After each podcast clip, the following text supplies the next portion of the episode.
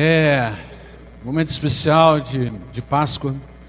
Nós sabemos que a Páscoa ela foi instituída no Antigo Testamento para mostrar a respeito da libertação do povo de Israel da escravidão. Amém, amado? Né? E aí depois a gente vê algo apontado para Jesus e nós estamos pensando nisso desde sexta-feira, que nós tivemos a oportunidade de sair pela cidade para fazermos serenata. Querido, foi uma alegria. Foi bom, não foi? Foi muito gostoso. Muito gostoso. É para todas as faixas etárias, todo mundo, né? Criança, juvenil, jovem, adulto e ancião, como estava lá nossa irmã Marluce, acompanhando e não faltou nenhum, ela ficou ali o tempo inteiro com a gente. E queria mais. E mais. Eu sei disso. Eu sei. Eu sei disso, eu sei. É, é desse jeito, tá vendo? É, vai, vai, vai. É, a gente já acorda cansado e a maior disposição. A gente ia fazer serenata para ela, mas não deu certo. Ela tava, né? Ela foi fazer serenata com a gente. Fazer o quê, né? Então é isso. Uma das primeiras casas, né, Célia, que a gente tinha combinado, mas ela, mas ela atrapalhou tudo. Mas... Brincadeira. Ah, quer dizer, foi muito bom, sabe? Muito gostoso mesmo. A gente via, a gente cantava louvores ao Senhor, um momento de oração, e as pessoas saíam na janela. É um momento muito especial. Eu me lembro quando, quando criança, adolescente, a gente saía para fazer isso, mas a gente fazia de domingo, pra, de sábado para domingo. E a gente ficava de madrugada mesmo fazendo, mas o pastor, juntamente com o pessoal né, da oração e da visitação, resolveu fazer na sexta-feira. E foi um momento muito bom, graças a Deus por isso.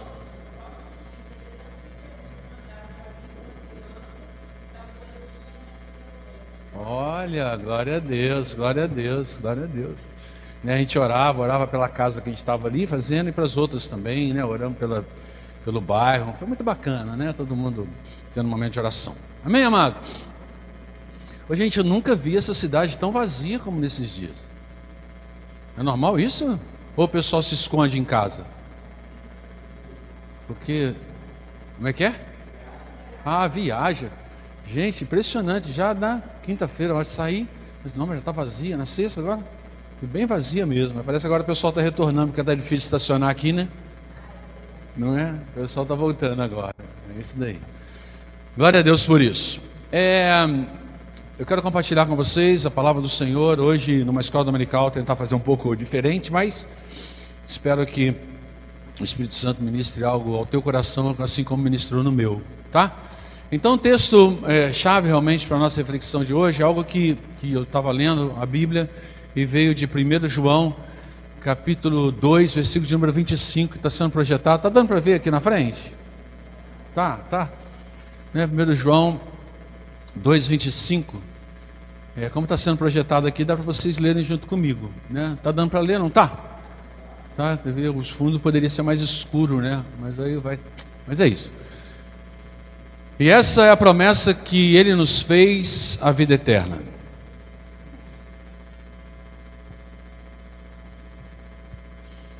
E essa é a promessa que ele nos fez, a vida eterna. Quem fez essa promessa para nós? O Senhor Jesus fez essa promessa para nós. Promessa quer dizer ato de prometer. Eu prometo algo. E a gente sabe que o Senhor, aquilo que Ele promete, o Senhor cumpre. O interessante é que quando a gente vai olhando para a Bíblia, a gente vê que no Antigo Testamento existia também uma promessa, certo?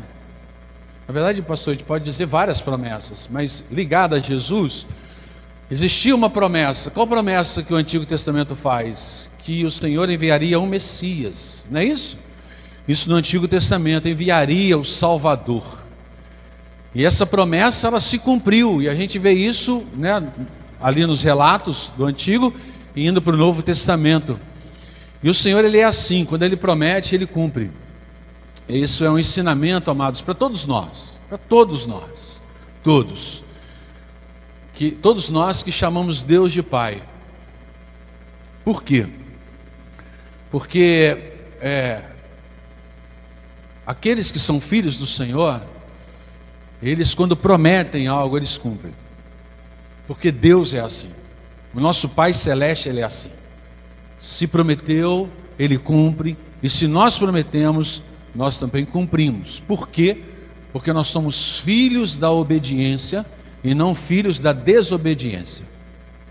Então, toda vez que nós deixamos de cumprir a promessa que fazemos, nós não estamos nos colocando como filhos obedientes, mas desobedientes. Então, se nós somos filhos do Senhor, nós temos que, em tudo, obedecer. Amém, amado? Obedecer.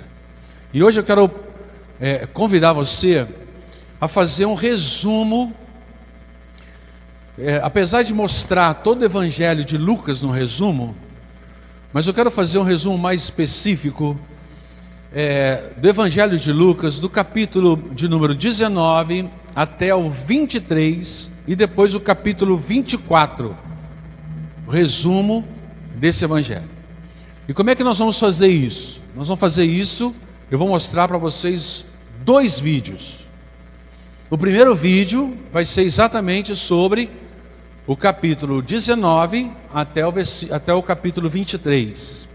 E o segundo faz um resumo de todo é, é, Lucas, mas pontuando mais o capítulo de número 24. Ok, amados? Então, por quê? Porque nesse final aí, do 19 até o 24, fala a respeito de Jesus, ele indo realmente para ser crucificado e depois a sua ressurreição. Então mostra aí a entrada de Jesus em Jerusalém e tudo mais, Percorremos o Evangelho de Lucas e chegamos ao fim da longa viagem de Jesus a Jerusalém. Ele chegou. Ele monta em um jumento e segue pelo Monte das Oliveiras até a cidade. Uma multidão se formando e as pessoas estão cantando: Que Deus abençoe o rei que vem em nome do Senhor. As pessoas estendem suas capas diante dele. Por que todo esse tratamento real? Os antigos profetas de Israel prometeram que um dia o próprio Deus chegaria, salvaria seu povo e governaria o mundo. Outras vezes, os profetas falaram sobre um rei que chegaria a Jerusalém para trazer justiça e paz. Jesus está acendendo todas essas esperanças de que ele seja o rei e todo mundo está em êxtase. Bem, nem todos. Os líderes religiosos consideram Jesus uma ameaça ao seu poder e por isso eles não estão felizes. O mais impressionante é que o próprio Jesus está um pouco perturbado. Ele chora enquanto cavalga. É mesmo? E por quê? Bem, Jesus sabe o que está para acontecer. Ele sabe que não será aceito como rei de Israel. E ele sabe que Israel continuará seguindo por um caminho destrutivo, negligenciando os pobres, se rebelando contra seus opressores romanos, e ele sabe que isso levará à morte. Isso parte seu coração. E o aborrece. A primeira coisa que ele faz em Jerusalém é ir até o pátio do templo. E ele expulsa os cambistas, perturbando todo o sistema sacrificial. Verdade, ele está encenando um protesto profético. E ele fica no centro do pátio, bradando palavras dos antigos profetas de Israel. A minha casa será uma casa de oração mas vocês a transformaram num esconderijo de ladrões. Esconderijo de ladrões? Ele está citando o profeta Jeremias, que esteve neste mesmo lugar o centro do poder político e religioso de Israel, e fez a mesma crítica aos líderes de Israel, que eles eram rebeldes e corruptos. Os líderes entendem o recado e começam a planejar a morte de Jesus. O que não é nenhuma surpresa para Jesus. Na verdade, ele planejou que tudo isso acontecesse durante a Páscoa. Esta é a Semana Santa em que os judeus celebram a antiga história de como Deus os libertou da escravidão e os convidou para firmar uma aliança. E assim, Jesus usa os símbolos da Páscoa para revelar o significado de sua morte próxima. O pão partido era seu corpo ferido, e o vinho era o seu sangue que firmaria uma nova aliança entre Deus e Israel.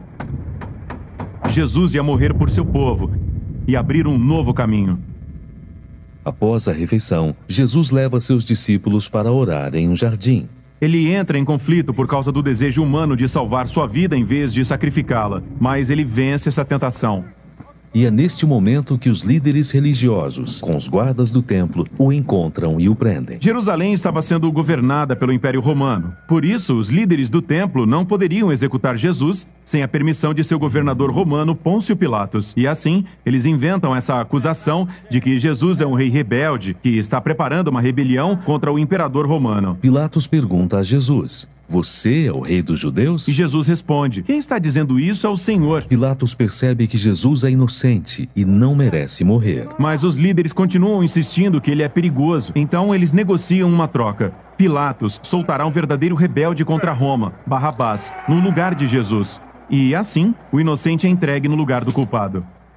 Jesus é levado com outros dois criminosos acusados e pregado na cruz, um meio de execução romano. As pessoas estavam zombando dele. Ei, se você é o rei dos judeus, salve a você mesmo. Mas Jesus amou seus inimigos até o fim, oferecendo esperança a um dos criminosos que morria ao seu lado. Ele até orou por seus executores. Pai, perdoa esta gente. Eles não sabem o que estão fazendo.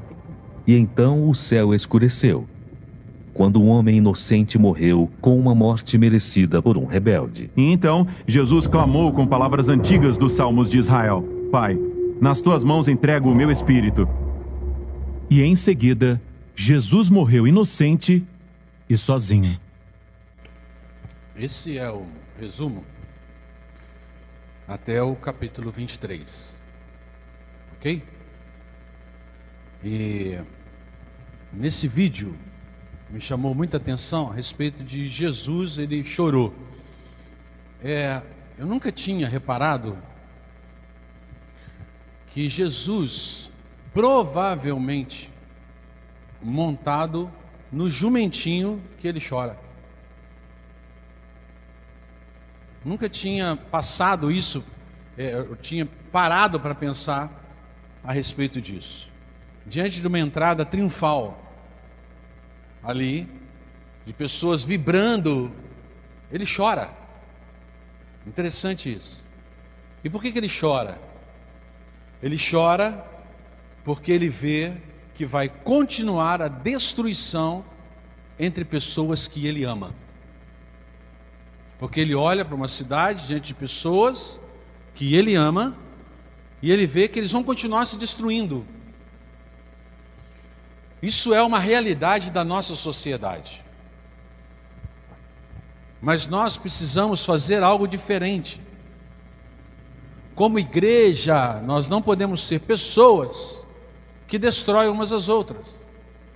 Porque se isso acontece no nosso meio, o Senhor também se entristece. Então, nós precisamos fazer algo diferente quanto igreja. Por quê? Porque a igreja ela é corpo. E se ela é corpo, existe unidade.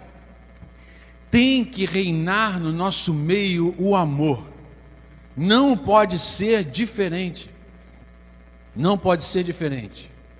Porque se assim não for, nós não estamos entendendo o amor de Deus por nós.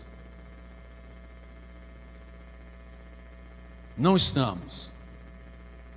E olha que a gente está pensando, vendo sobre Páscoa e lembrando dele que foi crucificado. Porque o amor do Senhor é um amor de entrega. O amor do Senhor é um amor de sacrifício. É um amor de perdão, amém, amado? De perdão. Então é um amor total. Quando a gente abre a palavra do Senhor em Romanos capítulo 5, versículo de número 8. Você quer abrir? Quero, pastor? Abre para mim, para gente, por favor.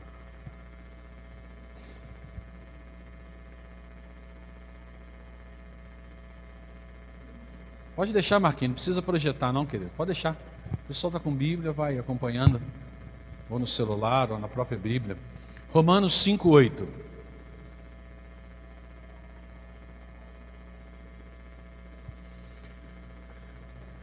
Posso ler? Posso. Romanos 5,8 diz assim: Mas Deus nos mostrou o quanto nos ama. Cristo morreu por nós quando ainda vivíamos no pecado. Não era nem assim, nem esperou o conserto para nos amar. Ele nos amou ainda quando nós estávamos errados. Ok, amados? Amém? E aqui, mostra também nesse, nessa parte que, que a gente está fazendo resumo, que aqui tem que ser a casa de oração. E o Senhor vem exatamente trazer isso naquele tempo. Ele chora, fala, vê que o povo vai continuar se destruindo, e mostra ali no templo que aquela casa ali é a casa do Senhor que tem que ser casa de oração. Então, no tempo de Jesus, transformaram a igreja em esconderijo de ladrões. Vamos avaliar sobre isso? Vamos, pastor. Será que não está acontecendo a mesma coisa no meio das igrejas? Esconderijo de ladrões? Como assim, pastor?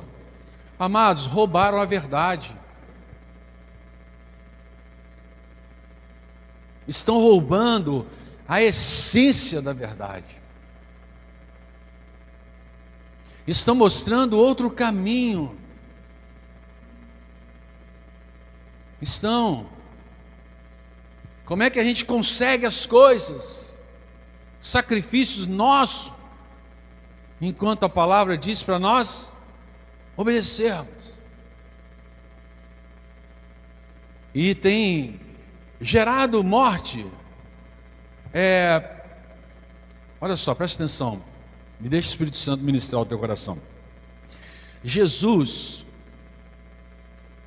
derramou poder sobre nós igreja. Mas por, por que, que a gente pode afirmar que o Senhor Jesus derramou poder sobre nós? Porque ele cumpriu mais uma promessa: que ele iria diante do Pai e enviaria o Espírito Santo. O Espírito Santo é poder. O que está escrito lá em Atos 1,8? Porém, quando o Espírito Santo descer sobre vocês, vocês receberão poder e serão minhas testemunhas em Jerusalém, em toda a Judéia e Samaria, até os confins da terra. Então, foi liberado sobre nós poder, que é a presença do Espírito Santo. Então, você tem o Espírito Santo para acessar aquele que é santo. Quem que é santo? Deus, ele é santo. E é interessante isso. Por quê? Porque quando Jesus ele estava na cruz, o véu se rasgou. O véu no tabernáculo, ele fazia separação entre o santo lugar e o santo dos. Tinha uma separação. A morte de Jesus fez com que o véu se rasgasse. Mateus 27, 50 e 51. Aí Jesus deu um grito forte e morreu. Então as cortinas do templo se, a cortina do templo se rasgou em dois pedaços, de cima até abaixo, a terra tremeu e as rochas se partiram. Então, lembrando, o Senhor, a gente está lendo aí o circuito 4x4, vimos isso várias vezes. Tem a cortina que separa exatamente o santo lugar do santo dos santos, e a gente vê que se rasgou. Então, antes do véu se rasgar, Jesus já tinha ensinado algo. Mateus 6,6. Abra sua Bíblia, por favor. Mateus 6,6.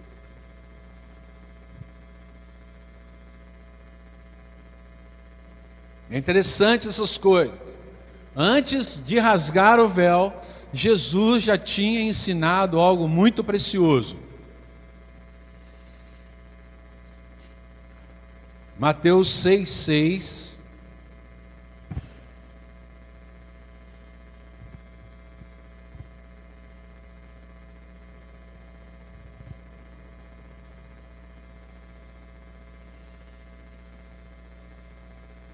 diz o seguinte: Tu, porém, quando orares, entra no teu quarto e fecha a porta. Orarás a teu pai que está em secreto, e o teu pai que te vê em secreto te recompensará. Ok? Amém? O que, que é secreto? Secreto é escondido. Então o pai ele está em secreto. Ok? Secreto. Você sabe onde é o lugar escondido? O secreto é escondido. Você sabe aonde é o lugar escondido? Não, no Santo dos Santos. Ok? Não é lá que ele está com a presença da arca, que simboliza a presença dele? Então ele está naquele lugar. É um lugar para os santos entrarem para ter contato com aquele que é santo. Então existe dentro de nós um espírito dentro de nós que é pouco acessado. Nós somos formados de corpo, alma e espírito. Um lugar pouco acessado é o espírito. Por quê? Porque existe na frente do espírito a alma, cheia de vontades, emoções e desejos, certo, amado? Alma, vontade, emoções e desejos, é onde habita isso. Então nós somos formados de corpo, alma e espírito. O espírito é pouco acessado, porque na frente do espírito tem a alma, e na frente da alma tem a carne, o corpo.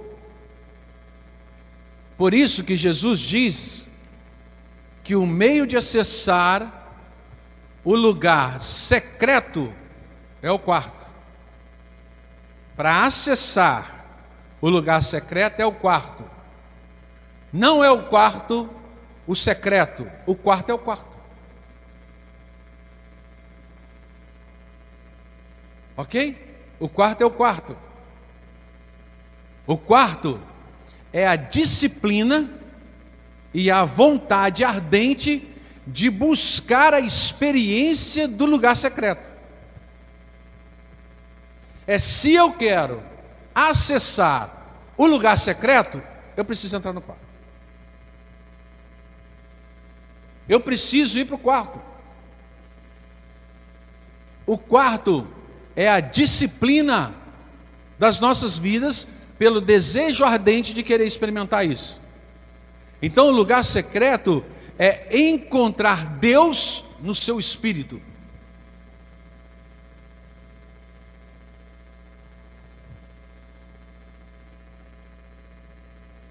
É por isso que o Espírito Santo testifica com o meu espírito que eu sou o quê? Filho de Deus. Por que, que muitas vezes eu ainda não me posiciono como filho de Deus? Porque eu não fui ainda nesse lugar secreto para ter com o meu espírito a experiência com o Espírito que é santo, com o Senhor. Você tem o Espírito Santo? Amém? Todo mundo aqui tem o Espírito Santo? Sabe o que isso quer dizer? Que você tem acesso ao trono.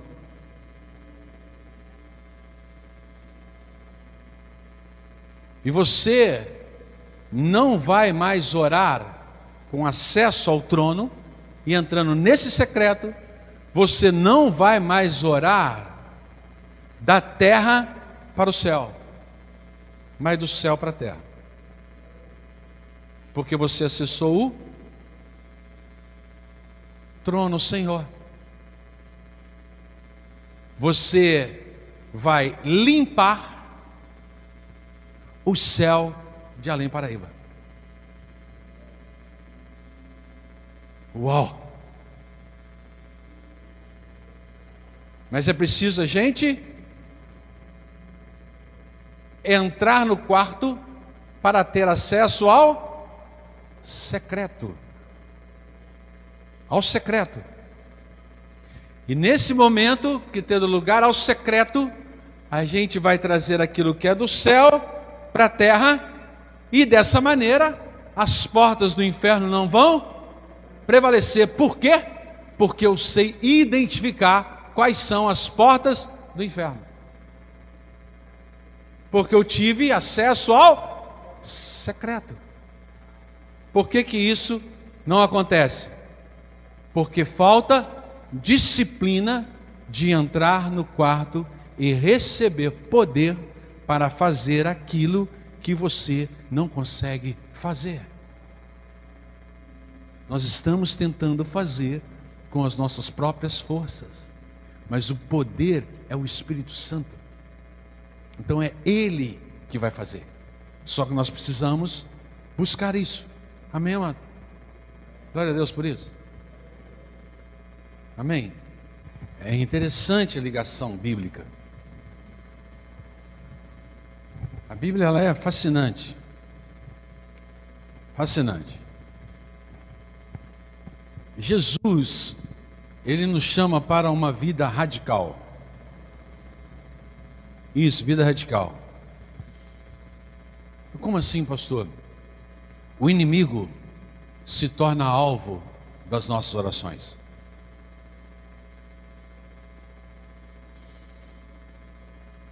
Temos o perdão pelos nossos erros. Os necessitados, eles são cuidados.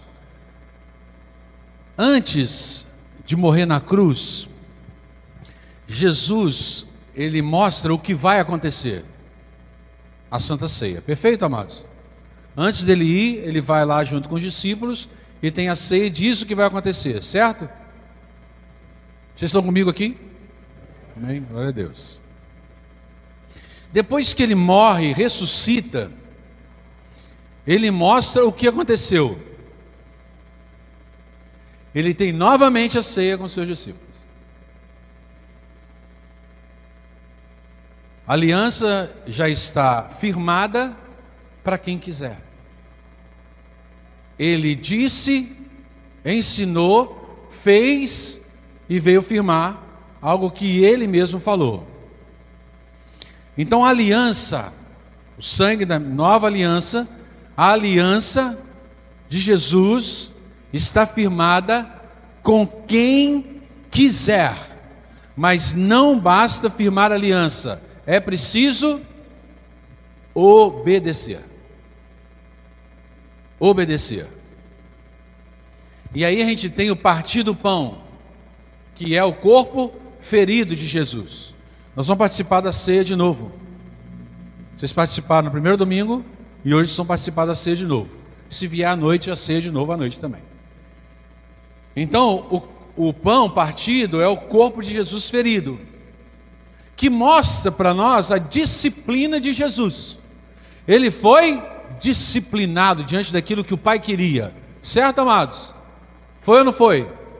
Disciplinado determinado. É isso que o Senhor quer, é isso que eu vou. Mesmo ele rasgando o coração diante do Pai, Pai, se possível, afasta de mim esse cálice. Todavia seja feito aquilo que o Senhor quer. E ele foi falar, e ele foi parar numa cruz, que é a mensagem da noite. Nós vamos falar um pouquinho sobre cruz à noite. Aliança é algo importante para a nossa caminhada. Então tem o pão partido e nós temos o vinho sangue que firma a nova aliança, a nova aliança entre você e o Senhor. Que Jesus fez para que nós pudéssemos concretizar, porque a obra ela foi completa. É o poder do perdão de Deus que atua em nós. Você se vê como uma pessoa perdoada? Olha que tremendo isso, amado. Isso é maravilhoso. E Ele nos chama para nós amarmos como Ele amou, porque nós temos uma aliança com Ele e obedecemos segundo aquilo que Ele diz. E dessa maneira Jesus abre um novo caminho. Por isso a palavra profética, o caminho. Porque Jesus Cristo, Ele é o caminho. E Jesus mostra que o reino de Deus não é poder social. Vou repetir. Jesus mostra que o reino de Deus não é poder social, mas é servir com compaixão. Não é fazer trabalho social, mas é servir com compaixão.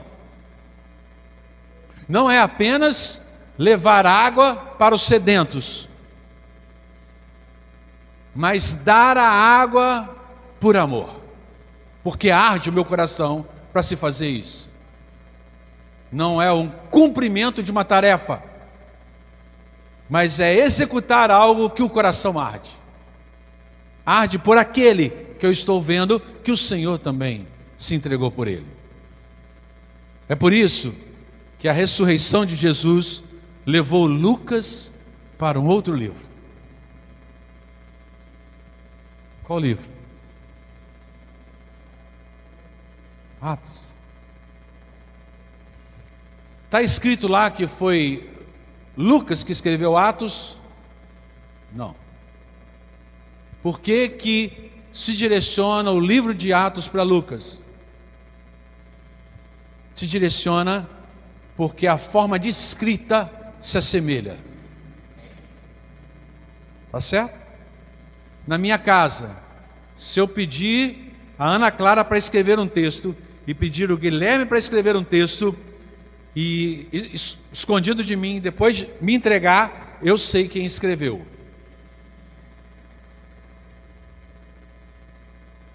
Certo? Porque o Guilherme tem a sua linguagem e Ana Clara tem a sua linguagem. E mais, a escrita, a forma de escrever, a letra deles são diferentes. Então, diante da semelhança de Lucas com Atos, se direciona de que quem escreveu Atos foi Lucas. Ok? É interessante isso. Atos quer dizer o quê? É o nome de uma pessoa.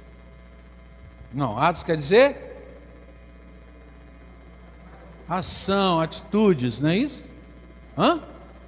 Os feitos, os feitos, os feitos. Quais feitos? Isso, dos discípulos, dos apóstolos. Mas eles faziam como quem? Como? como Jesus, porque eles eram discípulos de Jesus. Então o que a gente vê em Atos?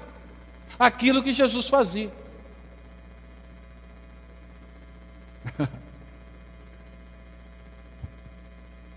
o que nos impede de fazer o mesmo?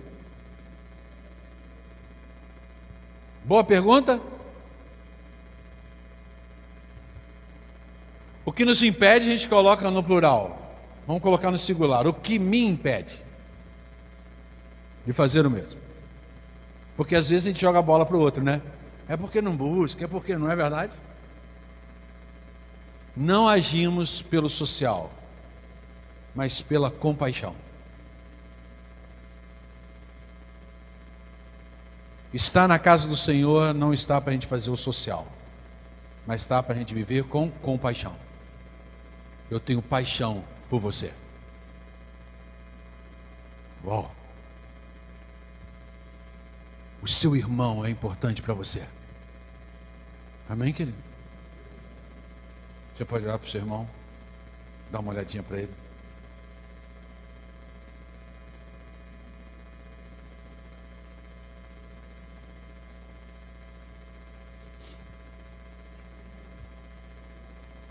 não agimos pelo social, mas pela compaixão. É por isso que os sinais acompanham. Vamos lá. É por isso que os sinais acompanham aqueles que creem. Não é isso? Creem em quem? Creem no. Olha a ligação, amados, é tremendo isso. Creem no Fé não é pensamento positivo. Crer não é pensamento positivo. É entrar no quarto e encontrar o Senhor em secreto, ter contato no secreto para entender o poder dele na minha vida, para acompanhar os sinais dele na minha vida. Amém, querido? É isso que o Senhor quer de nós. Por isso ele ressuscitou. Páscoa. Amém, querido? Páscoa. Páscoa. E nós vamos celebrar a ceia agora. Precisa chamar as crianças? Não. Vamos ficar aqui. As crianças estão tendo a Páscoa deles lá. Ministração para eles, bolinho de chocolate. Deixa eles desfrutarem da comunhão lá deles. Amém? E nós vamos desfrutar da comunhão aqui também. Pessoal do louvor, por favor. Podem subir. E eu gostaria que você guardasse isso. É algo que o Senhor veio ministrando né, ao meu coração nesses dias.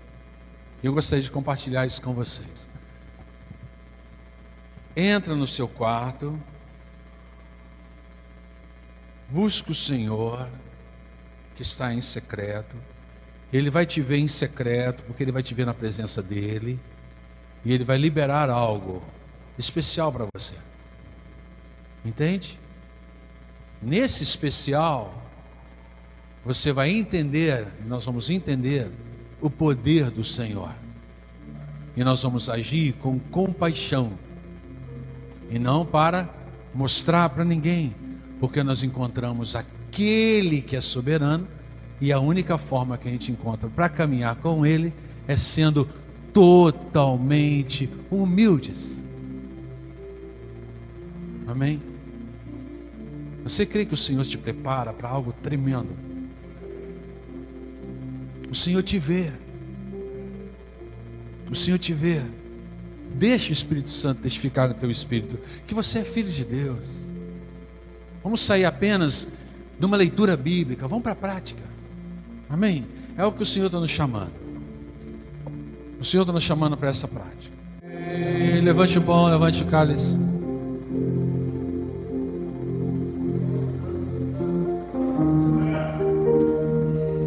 O Senhor, Ele quer que você entre no quarto. Sim, o Senhor quer que você entre no quarto. Você esteja impulsionado.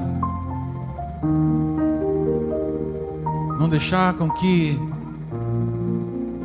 as suas emoções, as suas vontades te impeçam de entrar no quarto. mas que você tome essa atitude em obediência de entrar no quarto e buscar ali o secreto, o Senhor que te vê em secreto, para que você possa cada vez mais entender, compreender, sentir quem verdadeiramente é o Senhor. Não existe nada melhor, nada melhor do que a presença do Senhor. Por isso ele te diz que no secreto ele te recompensa. Aleluia. Aleluia. E não existe recompensa melhor do que a presença do Senhor. Não existe nada melhor, nada melhor do que a presença do Senhor. Nada. Senhor, estamos com o pão e o cálice nas nossas mãos. Lembrando mais uma vez esse memorial que o Senhor colocou diante de nós. O pão que simboliza o corpo ferido. É. corpo do Senhor foi ferido, maltratado, humilhado, cuspido. Ó oh, Deus, nos leva para essa dimensão de compreensão a respeito disso. Porque assim deixaremos de ser como crianças, crianças mimadas, e vamos viver como filhos do Senhor, como filhos. Porque o Espírito Santo vem testificar com o nosso espírito que nós somos teus filhos, e assim nós vamos caminhar em aliança que o Senhor firmou conosco.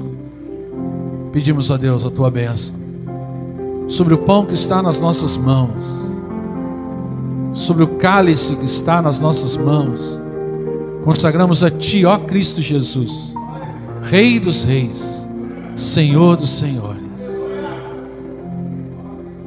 Consagramos a Ti, Deus. E te louvamos por esse momento.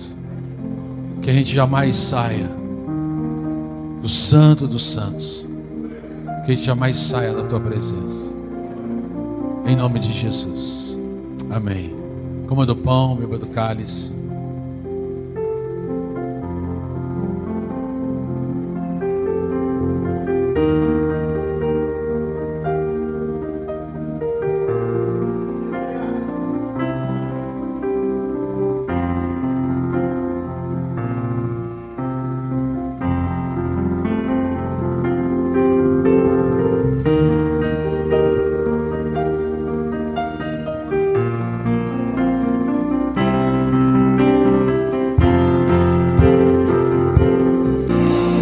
Senhor, certos de que estamos, estamos na tua presença, nós te adoramos. E sabemos, ó Deus, que a bênção do Senhor é sobre nós, que a tua paz é sobre nós, que os teus anjos acampam ao redor do nosso lar o Senhor, através do poder do Teu Santo Espírito, guia os nossos passos. Que possamos a cada dia viver em obediência ao Senhor e te buscando. Em nome de Jesus, eu que abençoo a tua vida, o teu lar, a tua família, o teu domingo de Páscoa. Em nome de Jesus. Amém e amém.